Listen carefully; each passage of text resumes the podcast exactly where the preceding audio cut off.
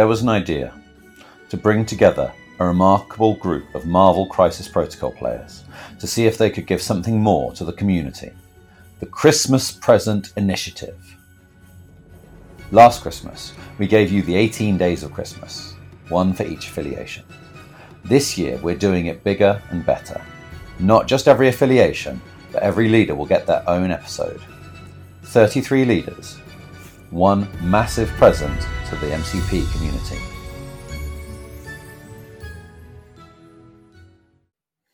Hello, and welcome to a surprise final episode. We originally said we were going to do all 33 leaderships, and we have. So, what's this 34th episode, I hear you ask? Well, there's one more thing that I think is worth exploring, and I could think of no better person to explore that with me than Lexa White from the Morlocks podcast. How are you doing, Lexa?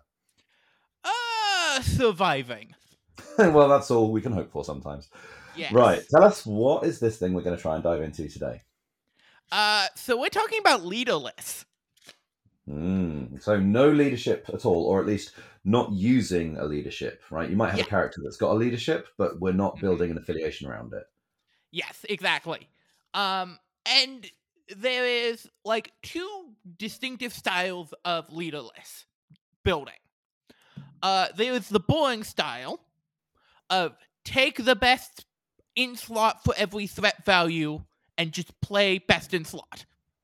Yeah, maybe you double up on some threes or fours or twos or whatever in order to make threat values work well. But yeah, yeah, for sure. I think we can agree. That's probably pretty efficient, but I agree it's boring. Yes. Uh, the other side of it is pure synergy.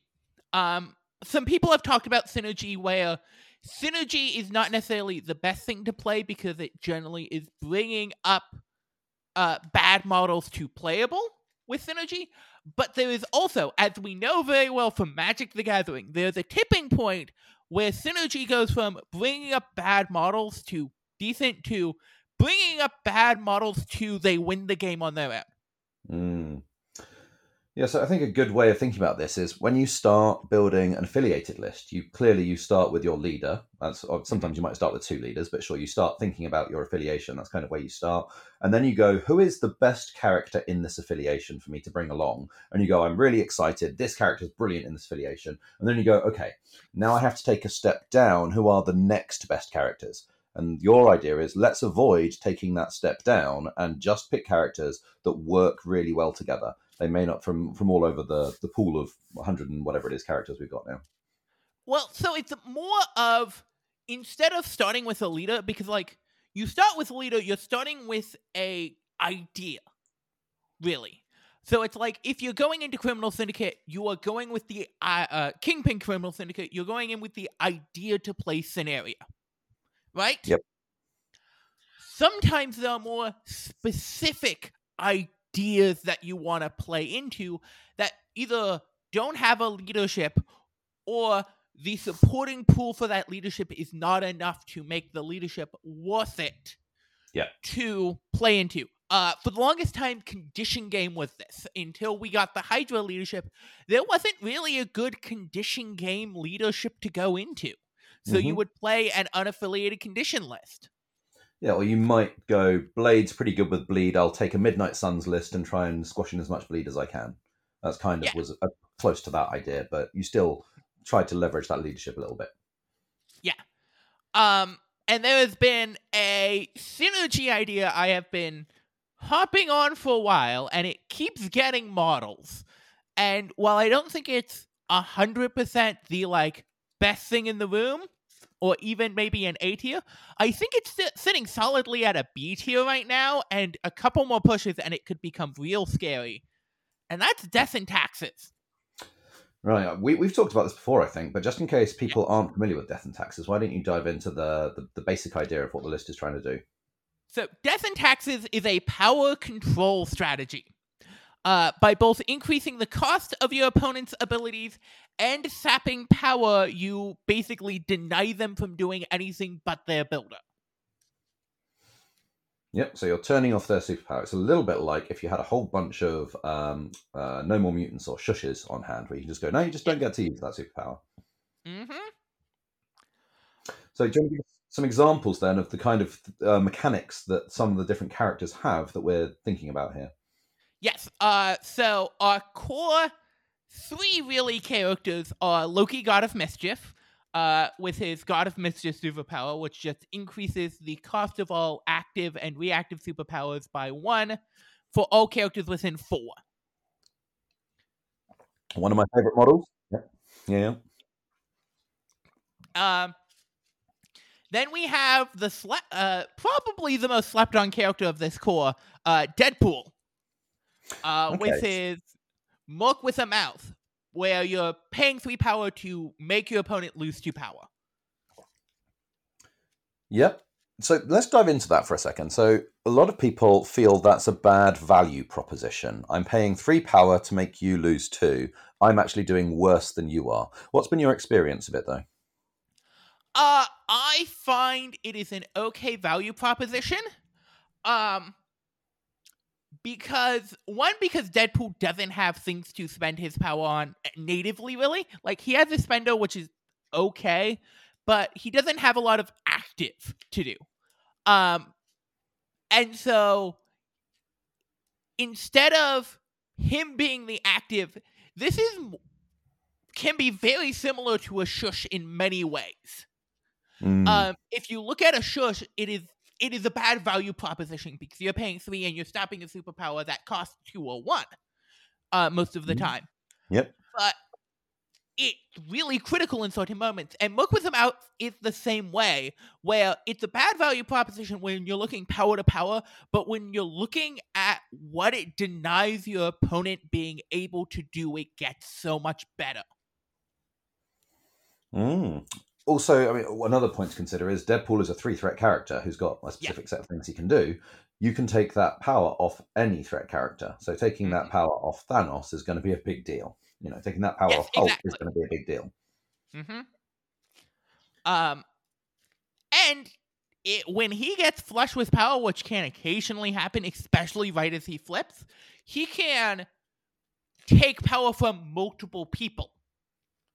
Because Mm, it's not once per turn; it's once per character, right? Yes. Um, Mm. weird uh notation on this one though. Uh, it is a character may be affected by the superpower once per round. Okay. So even if you give him a second activation, he can't then Merc with a mouth again. Yep. Okay. Good note. I like it. Um, And you said there was a third character then in our in our holy Yes. trinity. uh, Rogue. Mm-hmm. Uh, mutant absorption.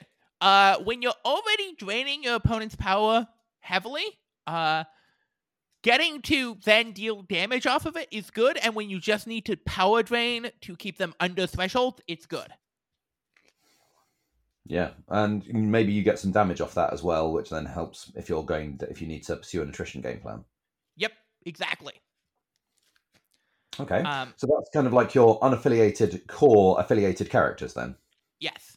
Okay. Um there is a fourth character that's in that conversation, but it's recently split into two characters. So let's let's talk about our three threat root givers. Mm-hmm.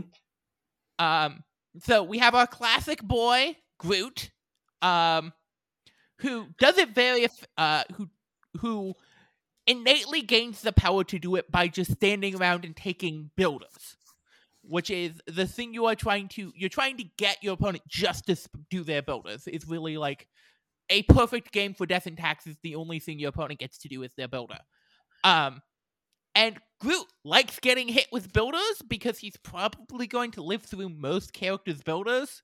Uh, and then he can convert that into both uh, negating some of the action economy, uh, some of the action spent, and uh, making the power gap bigger. Yep. Because uh, just remind us what Root does for people who don't play with it much. Uh, Root is uh, a functional reprint of Loki's ability in a way, where it's the character that has the special conditions, active and reactive superpowers cost one more.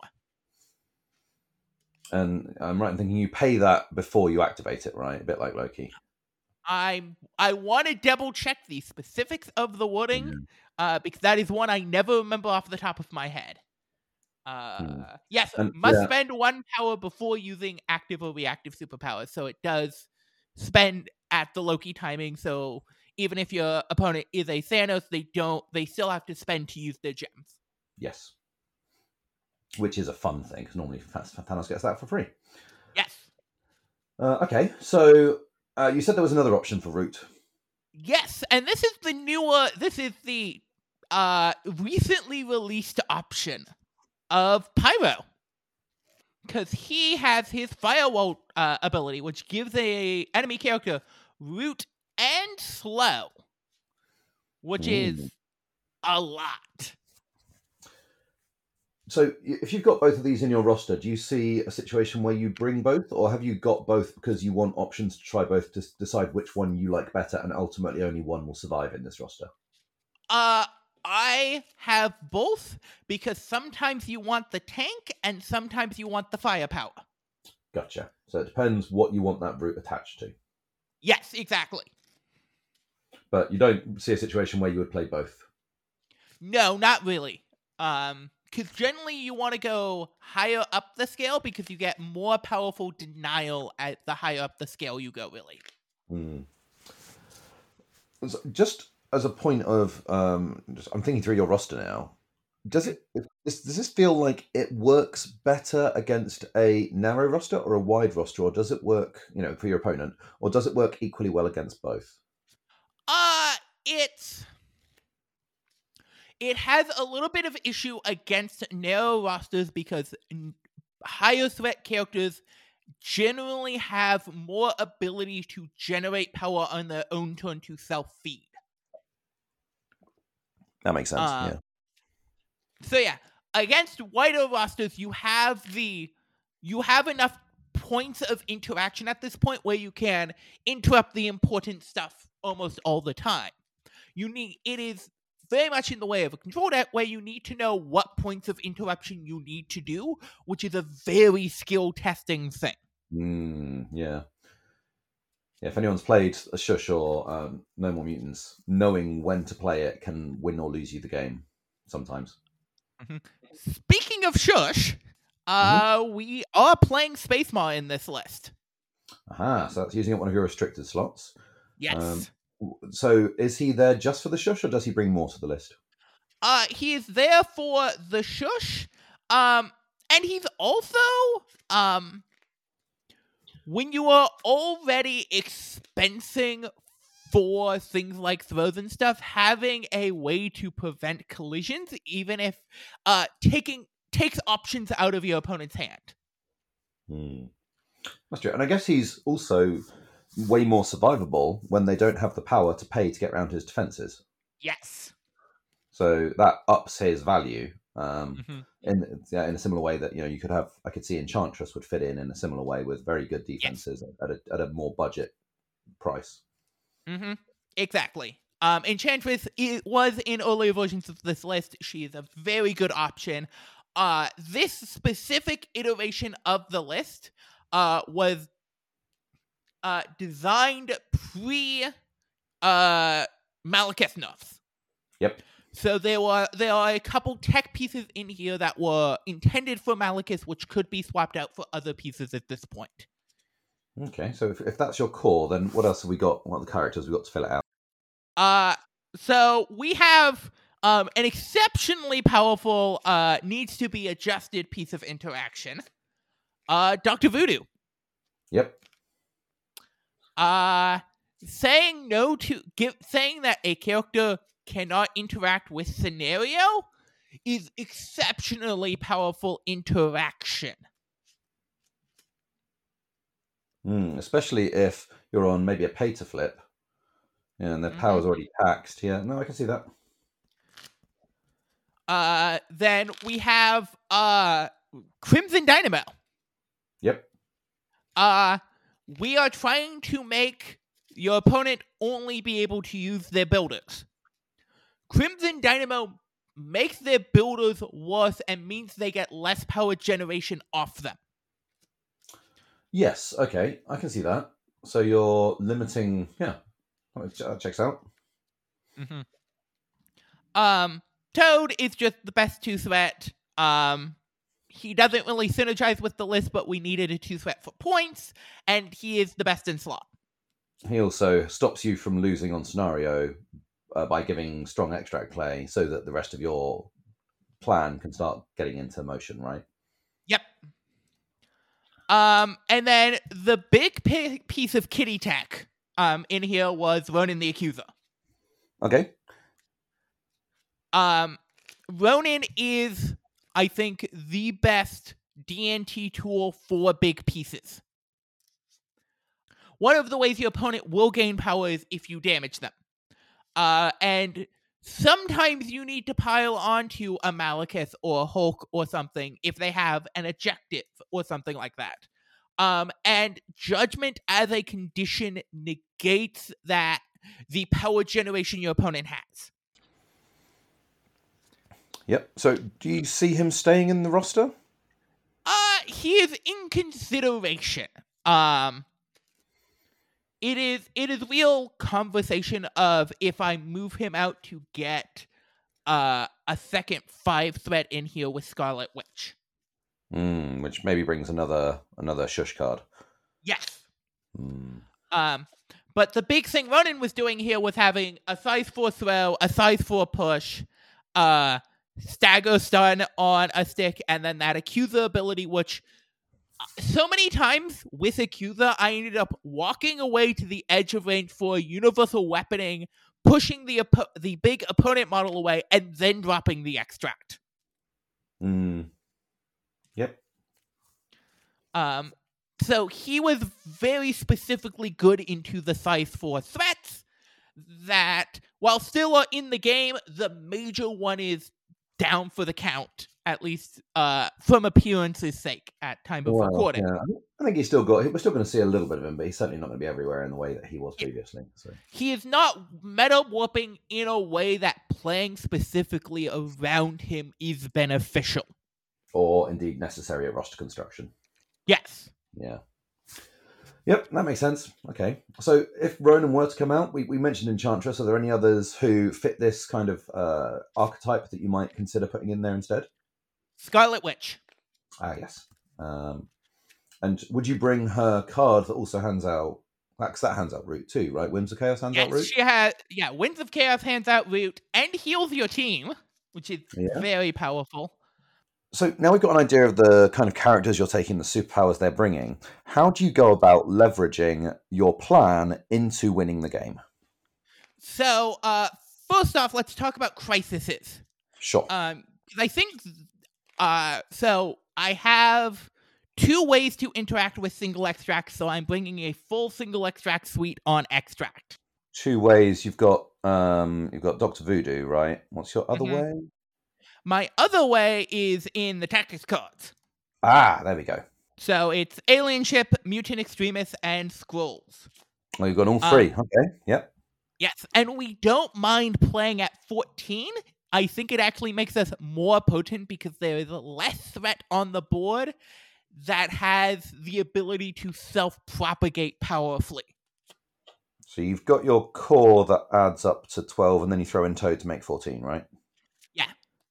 Um, so low, Loki, Deadpool, Rogue, Toad. mhm. And in that case, I would actually consider swapping out Deadpool for Pyro as he's one with the single extract interaction. Yep.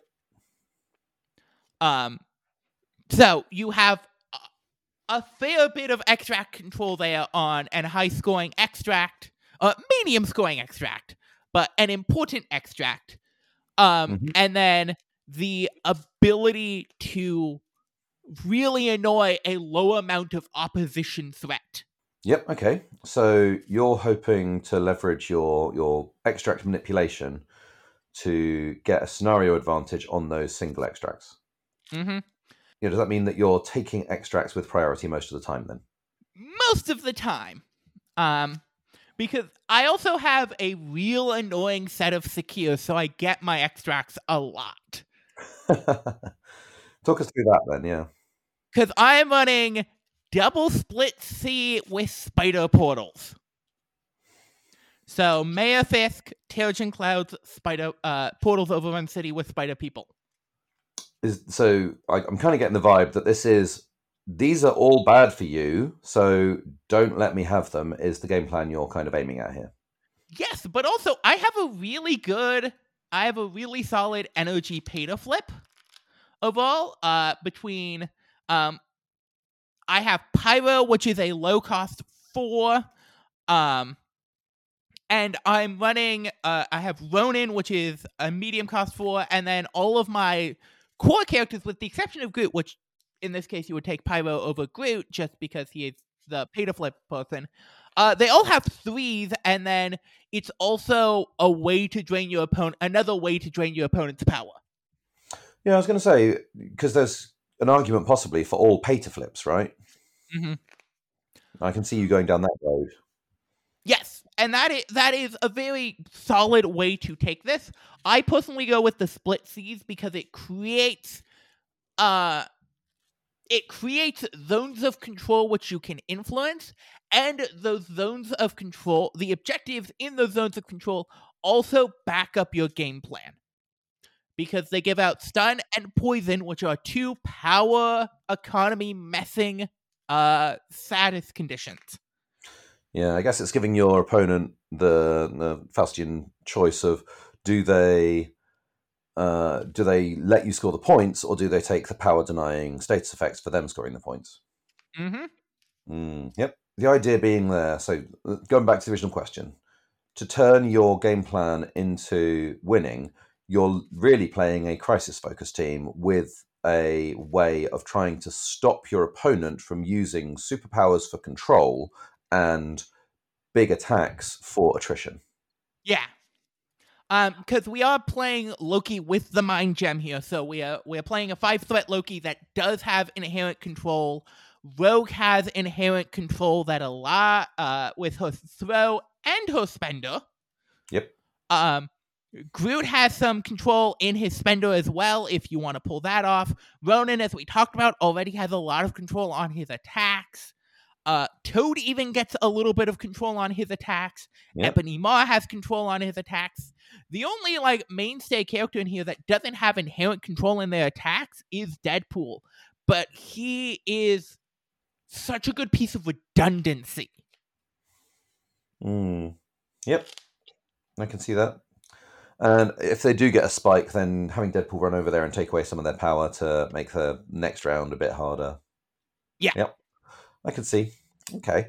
And an important concept in synergy based lists is having redundancy. It doesn't matter how bad the redundancy is, it's more about having redundancy than having the best version of it. Right, because Loki can just be like sometimes he just gets one shot with a builder, and then his uh, bubble of tax disappears for a round. Yes, exactly. Okay, well let's dig into some tactics cards. Then you've mentioned a few already, but Yes. um, and I have previously been started by asking about affiliated tactics cards. But how freeing is it to not have to take affiliated tactics cards in this kind of roster? It's really interesting. It allows you to focus really heavy on your character specific ones and choose some interesting specific denial pieces. Um Okay, so let's start with the other restricted card. Sure. Uh, we've already used what- that one restricted on Space Gem, right? hmm The other one is Indomitable. Okay, so a lot of people would go, my number one card for restricted would be Brace for Impact, but clearly you're hoping that they don't have the power to do the throw. Is that Yeah. feeding into that choice? Uh-huh. But it's also Indomitable covers more options than uh Brace for Impact.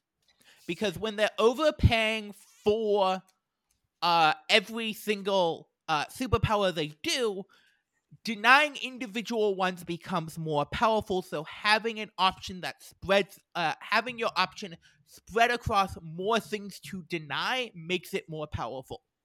Yep. Okay. Um, and do you tend to use that for counter control or counter throwing one character into another? Uh, generally counter control. Uh, but occasionally you need to keep people alive. Yeah. Okay. And is that an every game card then? Uh, not really. Sometimes you look across at your roster and realize they are all attrition and have maybe one throw in their entire roster, and you go, okay, whatever. The tactic cards are about tailoring that. This is another very skill testing thing about this list. It's about tailoring the tactics cards as options of denial of what you think your opponent is going to play. Yep, that makes sense. What about some of the character specific cards? Then we've touched on a few of them already, right? Yes. So the big one we've talked about is Pyrotechnics, uh, which is Pyro's card that he may spend X power, and then for each power spent, uh, an enemy character with an incinerate condition within three of him uh, drops an objective token and then it's pushed short away. And although it's range three, ideally you want to set that up so that they're five inches away, right? So they drop it and are within two, the token's one, and then it's within one, so Pyro could pick it up. Yep, exactly. And just in case you're not familiar with this, the medium movement stick is almost exactly five inches long. So if you if you are within a medium movement stick, you are within that five inch drop, pick up, interact range. Yep. Now for the weird one. Okay. Uh, let's talk about Mind If I Cut In. Okay, this card does not get a lot of love. No. So do you want to maybe remind people what it does and even which character it's for? So this is a rogue card, uh, where this round, uh, rogue may play this card at any time. Uh, it's active, uh, but it doesn't have to be during her turn to play it. Uh, Sure. This ca- round, when an enemy character is choosing targets for non-area or non-beam attacks, and rogue is within range and line of sight, the enemy character may spend one. If they do not, they must attack rogue if possible. So this is tying into your tax uh, motif again. Yep. What do people tend to do when you play this on them? uh, they look at me very confused and go, "What is this card?" um, and then it becomes a really interesting game of how much, how important is this target, especially when you're using it, it to protect a Maw that also has attacks. Yeah, or you're playing your single extracts. They're probably wanting to hunt down that single extract character, but Rogue can run around, be annoying, and and sort of tax people's power to try and prevent that, or at least make them move out of range and then attack. Or Yeah. yeah. So it might limit the number of attacks they're able to make against that target they want to. Mm-hmm. Um, or just drain their power, Yep. Which is perfectly fine by us because then Rogue can come in and kill them. Yeah, a, lot of good players will very carefully manage their power and they're planning ahead for next round. They know exactly how much power they're going to be on at the beginning of their activation next round, and they're not budgeting to have to pay an extra one in order to do the thing that they thought they wanted to do and had spent down to a certain level in order to afford. And all of a sudden, you hit them with a ta- an extra tax of one, and they're like, "Oh man, that ruins my entire plan." Yeah, it's it's a really interesting card that I don't think is great generally, but in this specific strategy is really annoying. Any more? Yeah, any more character cards? Yes, uh we talked about Shush a little bit. Shush is in here. Um just getting to say no is very powerful. Counterspell is very powerful. And it is a more active form of it's a more reactive form of denial than uh mutant absorption or Merc with a mouth, which are very preventative forms of denial. Hmm. How do you feel about the power cost on Maw with, with that? I mean, he, he can normally afford it, right? But he also has other great ways to spend his power. Do you find it a difficult decision? It is an interesting decision. It's generally in a way to protect the single extract. So you're always getting value out of it. And three power in a card to protect a two point extract to get two victory points is 100% worth it. But it is a really complicated balancing act. Hmm. Because when you've got your six threat character who's having to pay to use the space gem, yeah, you, there's, there's, he's got a lot of great ways of using that power. Yes, exactly. Finally, for character cards, we have We Are Groot. Uh, we are bringing Groot. Healing is at a premium right now, and having AoE healing is very good. Yep. And again, if you're expecting to take the attacks because that's how they're going to generate their power. So they're going to have to attack you. You're going to take some damage. So being able to mitigate that, yeah, I can see how strong that is. Mm-hmm. Um, and then not really, not officially a character specific card, but in this list, a character specific card, exceptional healing. Yeah. So that's for Deadpool, right? Yep. Keeping him alive and being annoying is powerful. And just generally, exceptional healing is another way of power denial. Um, because an enemy can roll an attack and spike, and you can go, no, your result is one power.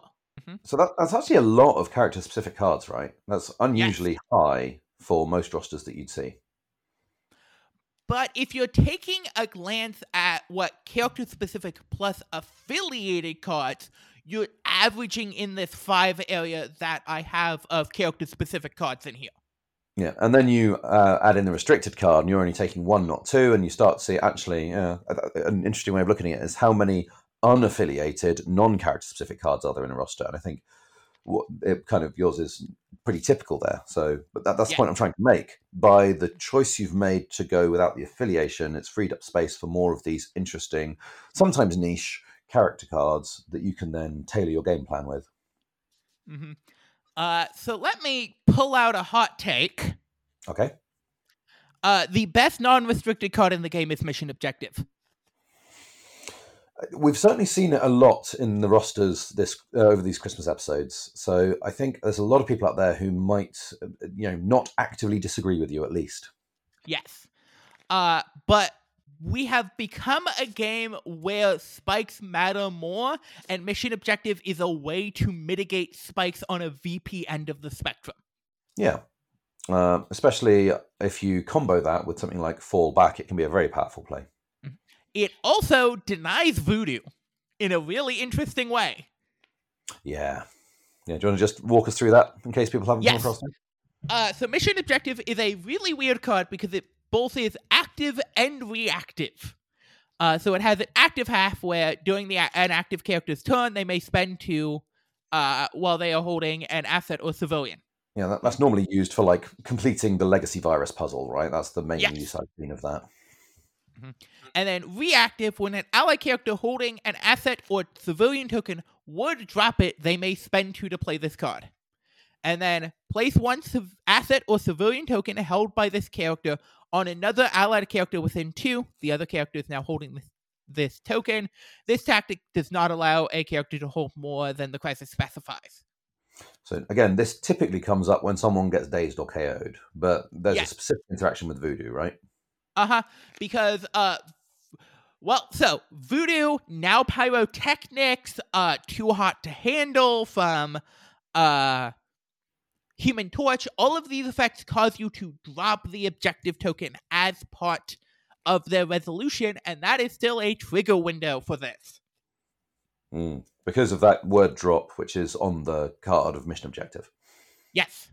Um, also, funny, weird interaction. Uh, if you are playing Ant Man or Wasp, uh, when you reactive change on your opponent's turn, you can then mission objective uh, and a extract they were ha- having to someone else. That is cute. Um, that is cute for sure. But you're spending power on Wasp, and if you're worried about them dying anyway, then that gives them power when they get attacked. And so you can often wait and see the result of the attack and still mission objective. But I guess if you're transforming, then you might be transforming and want to get out of range, which might yes. take you away from mission objective range. So that's where that comes in. Uh, it well, it's also you're transforming to be in stealth suddenly, so the attack, uh, oh, right. so they can't follow up attack but they also can't carry objectives in that form. Yes, so they drop yeah. it when they are transforming. It's cute. Uh, doesn't do anything for. Th- it's not quite as good as uh some of the Mystique tech for Ant Man and Wasp, but it is still interesting. Yeah. Um. Okay, I think you've sold me. That's a very good card.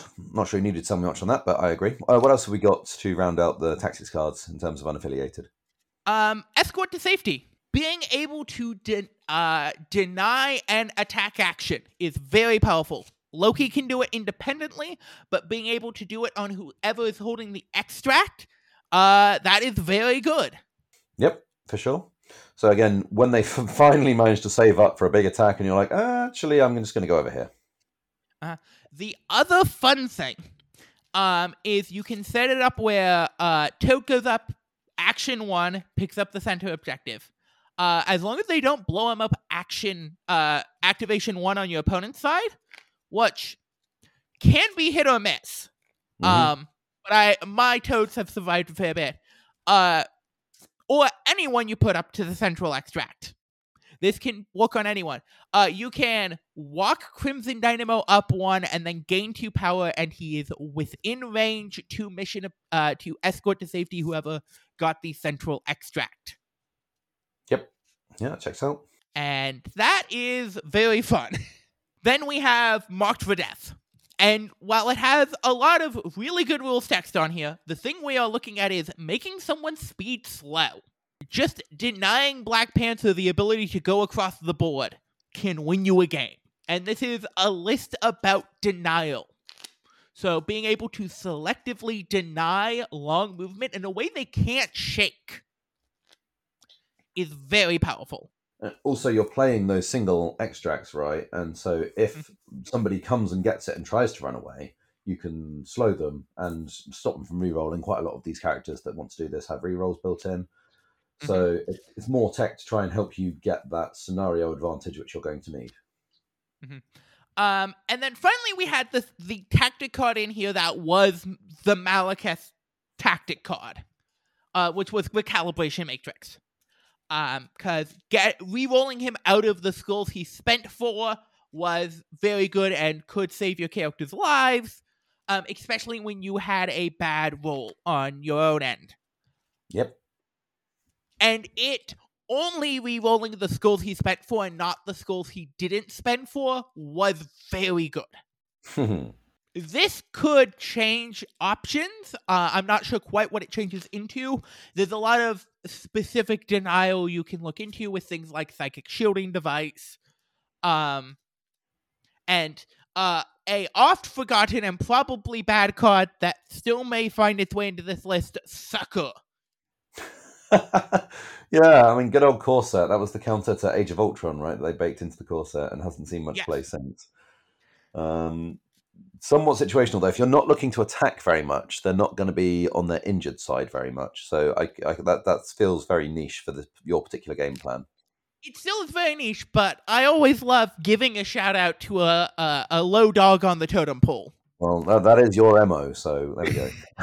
It I have built a brand on it.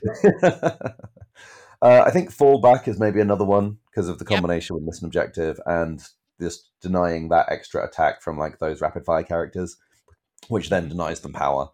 Um, I could see that being in there, so that that would synergize nicely. But I don't hate recalibration recalibration matrix staying there. It's kind of like you're saying about exceptional healing. It's a way of denying them the power gain. They've got a massive Yeah. spike, which is going to get them a load of power, and then they can start doing things. And you go, actually, pick up your dice, let's go again. Maybe you're going to go from getting five power to getting two power, and that's a massive swing. Yes, exactly. Uh, the other option I have been side eyeing is uh, inspiring monologue. Yeah. Okay. So again, focusing on the defensive tech potentially on your single extract holding character, with again the idea of denying, making them a defense better, so to deny their power. Because there's a strong link there, isn't it? The better defense you've got, the less power the opponent's going to generate. So there is a lot of like really interesting tech that you can do, especially as you personalize and specialize the list. Because I think the power also of unaffiliated is that if you have a piece you're just really, really good with, Yeah. you can always bring that piece. Yeah, I mean, I can see if you really love Shuri or if you really love um, Omega Sentinel, I can see them being in here. You know, the control that they both bring and the rerolls that they're handing out, which is then you're going to use defensively to try and make your characters tougher. So you're spending the power that you're generating. They're both great at generating power. If you love those characters and you're really good with them, I think they would fit nicely into this list. Yeah. And both of those could easily be that Crimson Dynamo slot of of Yeah. the like denial of your opponent's ability to thrive off of this uh build-ups. Or you could double down on it and include two of them. Yeah, exactly. Yeah, if, if there's a whole load of attrition in your meta and everyone comes and wants to beat you up, then you tailor this to more of the counter attrition by Mhm. buffing up your defenses and loading up on those defensive cards. Yeah, this one is both very. This is a list that is both very personalizable and very skill testing in the way because you're trying to predict what you are going into and say no to what you think you are going into. Hmm. Yep, I can see that. Is it someone might look at this and go, okay, I can counter that by playing cubes or by playing infinity formula. How does it play into those kind of power generation crises? Uh actually surprisingly well. Um most characters are started to be either uh one off of their big ability so they have to gain something anyway or to be very consistent. So cubes uh pushes one class past efficiency. Um, and then our team denies them back to being their normal efficient self. At minimum, Root and Loki Bubble can stack. Yep. So there is that. And then uh for the characters that are coming in just off their efficiency, we are resetting them back to that status. So it is it doesn't love those scenarios, but it doesn't hate them either, especially cubes. Because even though we've talked about not really doing much attrition in this list, this is a list that can flip into attrition fairly well. Mm. Yeah, if you get behind on the crisis and suddenly you need to just kill stuff and pick up the extracts they're holding or take the secures off them, yeah, uh, there's a number of options here of things that can hit hard when they want to. Uh huh. Loki gods with Loki strikes with I am a god. Pyro is constantly giving out that incinerate condition. Uh, Rogue is just a motor machine by herself, and Voodoo Spender, when they do have power, is terrifying. Yep, no doubt there. Um, so yeah, if they've managed to get some power, then oh yeah, nice. Okay. What about into what you might think of as good matchups, the sort of the, the power hungry ones, maybe a Web Warriors or, or an X Men, maybe that tend to have some issues generating the power and expensive superpowers that they want to use. Mm-hmm. Uh, Web Warriors is a matchup this team preys upon. Um, just because they are they are very recursive. Once they get up to their threshold, they have a very good job keeping just at that threshold. But they don't go much higher than that threshold. So by raising the threshold even just a little bit, they have a very hard time. Hmm. Um X-Men I'm not as sure about because uh Mr. Omnis is in my meta, so I don't know if it's a matchup difference or I am just facing one of the best X-Men players in the world difference. Yeah. So, but does it feel like a fair fight when you go up against Omnis with this list? Uh, depends on the crisis. Uh, them on uh specifically Mutant Madman does not feel like a fair fight, but I think on the energy pay to flips, I can make it feel somewhat fair. Hmm. Okay, so maybe it's crisis specific in that one, but yeah, just those are two affiliations that spring to mind as ones who have characters who already their power economy is very tight is maybe the best way of putting it and you have to make the right choices most of the time with those characters in terms of how they're spending their power So the one matchup I want to bring up that you did not mention mention is Steve Avengers. yeah okay Uh, because Steve Avengers lists are very much designed around his ability to allow you to be extra efficient. Yep. And this utterly denies efficiency. And it can feel like they stumble a lot more into this matchup than many others. a lot of the recent steve lists have been built around uh, getting a turn one round one like extract advantage and leveraging that for the long game your power tax isn't going to kick in when they're back in their deployment is it so i can see they, they can still do some of what they want to do but their mid to late game efficiency is seriously curtailed Yeah. And our ability between Voodoo and Pyro to flip a extract disadvantage is stronger than most. yep that's fair Mm-hmm. Um, those are those are the major ones that I have run into. Uh the other interesting matchup, which no one will encounter competitively, but is somewhat popular locally, is Inhumans. yeah, yeah, I can see that. That just leads to be a really weird and interesting matchup. Don't know who it favors, honestly, because of like when an Inhumans team wants to get off a specific power, they can make sure they get it off, but it allows for a lot more points of failure for you to target. Yeah. Yeah, and they have to go a little bit harder because they can only transfer one power per, per turn. They have to spend a few more turns setting an, an extra turn setting up the thing they want to do. Yeah. Um, so there's there's a lot of really interesting stuff, and as I said, this is one or two pieces away from hitting that tipping point. Well, I guess that leads me nicely into asking uh, if AMG were to give you a Death and Taxes Christmas present, maybe a, a new character or a, a, rework of an existing character, what would you want to add to this roster? For Solstice, because I am a Solstice uh, celebrator. Uh-huh. Uh just having the ability to have a second Loki bubble. Um, on a different character, but have even if it's named the same thing so they don't stack, having a second one to play the split seas with would be really good. Yeah, no, I can definitely see that. Um, I think it might have to be on quite a high threat character, but I think that might fit nicely in your build. Yeah. Mm-hmm. The versatility of point value in this team is really impressive. Yeah, can, um, can you because I know your comic knowledge is very is very wide. Can you think of a, a character that would fit that well? Um. Yes. Uh, there's a couple characters that come to mind. I could easily see them on uh, one of your super heavy psychic characters, like an Emma Frost or a Professor X, doing uh-huh. that type of denial ability. Yep. Um, those those would be the most immediate to spring to mind. Mm. And if it was Prof X, it's probably probably the whole board, right? that they are going to wait a very, very long time before they print a Professor X because I think he's going to be one of the most difficult to make mechanically feel proper. Yeah, I think that's a fair assessment. This is really fascinating list that I love dearly and keeps getting stuff.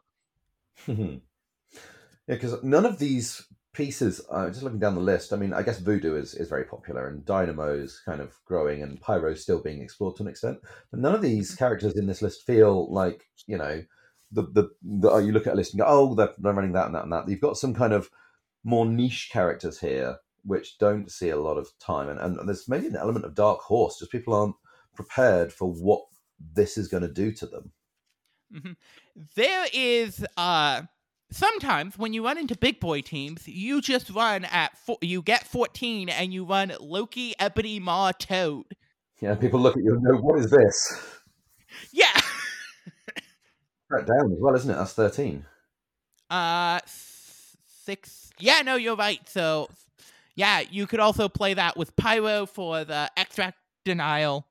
Uh, my math is off because it's getting close to my bedtime. Okay, well, have you got any other? Because uh, this was built around a key idea of um, tax your power economy. Have you got any other things that you've maybe messed around with and explored in a in the same vein of having a key idea uh, that you can play in a leaderless way? Yes. Uh, one of the big ones is um, a lot of teams work on repositioning the opponent, especially scenario centric teams. Um, I think we're getting to the point where we have a self team reposition team where everyone has an ability to interact and reposition your own characters in a way that can like cover a lot of ground and end up with like the character you activated first ends up on a completely different point than where you ended their activation type thing. Hmm. Yep, no, uh, I can see that being strong into the control, but maybe struggling a bit more into the attrition style builds. You see? Yeah, a hundred percent. Um, these are ideas to toy with and test with. Yeah, for sure. Um, not necessarily leaderless, but a conceptual idea uh, that recently I've been toying with after Omnis brought it up to me is a team that can play C uh C secures. Um and every single character can make a single walk, make an attack, and then by some effect move to the midline to uh, contest the C secures. So you're looking at a strong round one where you are both attacking and contesting. Yeah. Uh, that one has some potential to be affiliated, but also has some unaffiliated options. Mm-hmm. Um, I still think there is a, even though Hydra has come out, I think there is still a overwhelming splendors of condition unaffiliated list, uh, or leaderless list because that was playing leaderless A Force last time I played them. Ah, yes, that's another way of approaching it, isn't it? Yeah, you, you Yeah. play for the tactics cards, but you leave out the leadership. Mm-hmm. Um, so that's another interesting one. Those are kind of the big ideas in my head right now, but that very well may change. And I would be very interested to see what people do when they take a like centralized mechanical conception of the game and build just what are the best pieces for this centralized mechanical conception of the game. Yep. Okay. Uh, if people wanted to uh, hit you up and uh, pick your brains about these leaders, leaderless options, how would they go about either hearing more from you or getting in touch with you? So I run the Morlocks podcast, which at time of this episode's release should just be passing a hundred official mainline episodes. Uh, there were a couple side episodes in there that don't count towards the total. Uh, but yeah, so that should be very recently at time of release, uh, as well as uh, I am on many of the many MCP discords. Um, I remember the day that uh, days where whenever someone mentioned Agent Widow, I would get an app ping. yeah, most of them were from me. Sorry about that. Uh, it's fine. Uh, you at least uh, are doing them generally when I'm awake because you're a UK person. Uh, the times I'm getting them at like 3 p.m. on a Tuesday when I'm asleep from uh, someone else in one of the discords, it's like, okay, I will check this when I wake up. Yeah. I am as Lexa White on all the MCP discords and Gypt on the non-MCP discords if you want to talk to me about Arkham Horror the card game, my other passion. Mm, yeah. Do you want to tell us about some of the other content you put out? Yes, uh, so I have a Patreon and behind the Patreon wall, uh, I do TV, movies, and video game conversations with various different guests, um, as well as just general TV, movie, music talk, because I'm very passionate about all types of media. Um, and I see that Patreon is a way to express those passions uh, to people who are interested. Um, and then uh, Saturday or Sunday mornings, it varies on the week, I stream with uh, my friend Kodab at twitch.tv slash Kodab Games, where we're doing custom Arkham Horror the card game stuff. Uh, I have various other things that come and go. If you want the most recent information, just check the stinger on the most recent episode of Morlocks. Awesome. Well, Lexa, thanks so much for joining me and uh, walking me through this this roster and wrapping up our uh, 34 days of Christmas. Man, this has been a slog. If you managed to listen to all of them, hats off to you guys. It's been a lot of fun to record. Um, Mhm. And so, finally, for one last time, wishing you a very happy holidays and a very merry, merry solstice, Lexa. Yes, uh, happy solstice, everyone, and have a good night.